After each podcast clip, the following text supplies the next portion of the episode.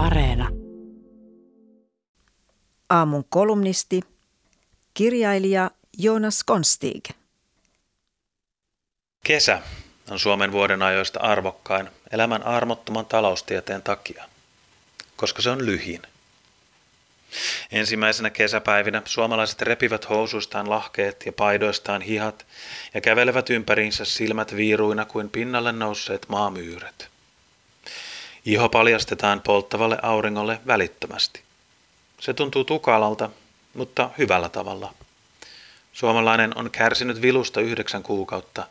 Nyt hän haluaa tasapainon vuoksi kärsiä paahteesta. Hän haluaa lihansa sulavan roudasta. Yhteiskunnallisesti suomalainen kesäpukeutuminen on kaksipiippuista. Kesäpukeutuminen rikkoo sukupuolten tasavertaisuutta, mutta yhteiskuntaluokat se toisaalta taas yhdistää. Sukupuolisen tasa-arvomme näkyvin symboli ovat farkut. Farkut ovat meillä synonyymi housuille. Oikeastaan farkut ovat synonyymi kaikille alavartalon peittäville kangaskudelmille, koska farkuilla korvataan myös hameet, mekot, leningit. Ennen kesää koko Suomi pukeutuu uniseksi vaatteisiin. Kaikkien jalassa on farkut. Mutta kun kesä tulee, naiset löytävät hameet ja mekot. Ensimmäinen helle jakaa sukupuolineutrin kansan äkkiä kahtia, naisiksi ja pojiksi. Naiset ovat kesämekoissa naisellisimmillaan ja vaikuttavimmillaan. Mutta aikuisten miesten päällä ilmestyy täsmälleen samat vaatteet kuin heidän esikouluikäisillä pojillaan. Sortsit, teepaita ja lippis.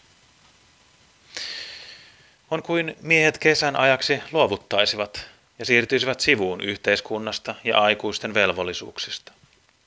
He potkivat jalkapalloa poikiensa kanssa, ja ellei toinen olisi metriä pidempi, heitä ei toisistaan erottaisi. Pallokentältä miehet vilkuilivat ohimennen aikuisia, tässä tapauksessa naisia kaikessa kukkeudessaan, ja jatkavat onnellista taantumaansa lapsuuden huolettomiin kesiin. Se on akkujen lataamista. Miehet nimittäin tietävät, että kun kesän häät, ristiäiset ja sukujuhlat tulevat, he joutuvat hikoilemaan seuraintalon 40 asteen pätsissä puku päällä. Naiset taas jatkavat suvereenisti kesäistä emännöintikauttaan vilpoisissa mekoissa. Tämän epätasa-arvon miehet ovat hyväksyneet, ja harva heistä on kesämekoista pahoillaankaan. Mutta vaikka suomalainen kesä rikkoo sukupuolten denimiin verhotun tasapäisyyden, yhteiskuntaluokat kesä taas piilottaa. Suomalainen kesäpukeutuminen on suuri tasa-arvoistaja. Amerikkalaiskirjailija James McInerney joskus huomautti, että nyky-Yhdysvalloissa tulotason erottaa päältä enää rannekellosta.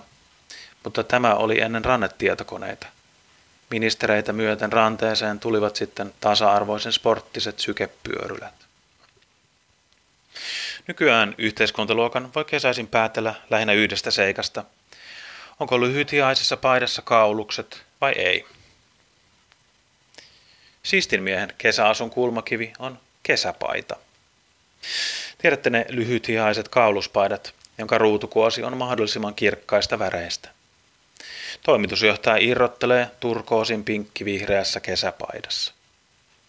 Veneellä hänen yllään on pikeepaita, jonka kauluksen voi nostaa pystyyn suojaamaan niskaa porkkalan pläkässä. Alempia yhteiskuntaluokkia kohti siirryttäessä kuljetaan ensin yksivärisissä teepaidoissa, sitten printtipaidoissa, kunnes lopulta katoavat hihatkin. Miehet, jotka kulkevat rakennetussa maastossa hihattomissa, ovat miehiä, jotka haluaisivat kulkea alasti, mutta eivät vielä kehtaa. Toki, jos edistys tästä vielä edistyy, on vain ajan kysymys, milloin saamme lukea lehdistä, kuinka rohkeat yksilöt rikkovat rajoja, normeja ja tabuja kulkiessaan esplanadilla ilkosillaan.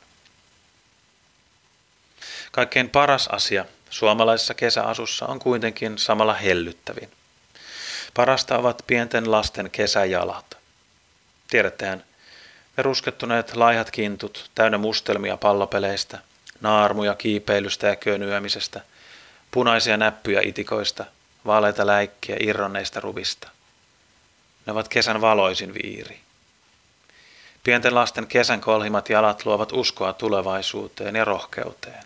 Siihen, että elämä voi olla seikkailua. Ja siihen jatkuvuuteen, että kesä palaa pikaisen visiittinsä jälkeen aina uudestaan.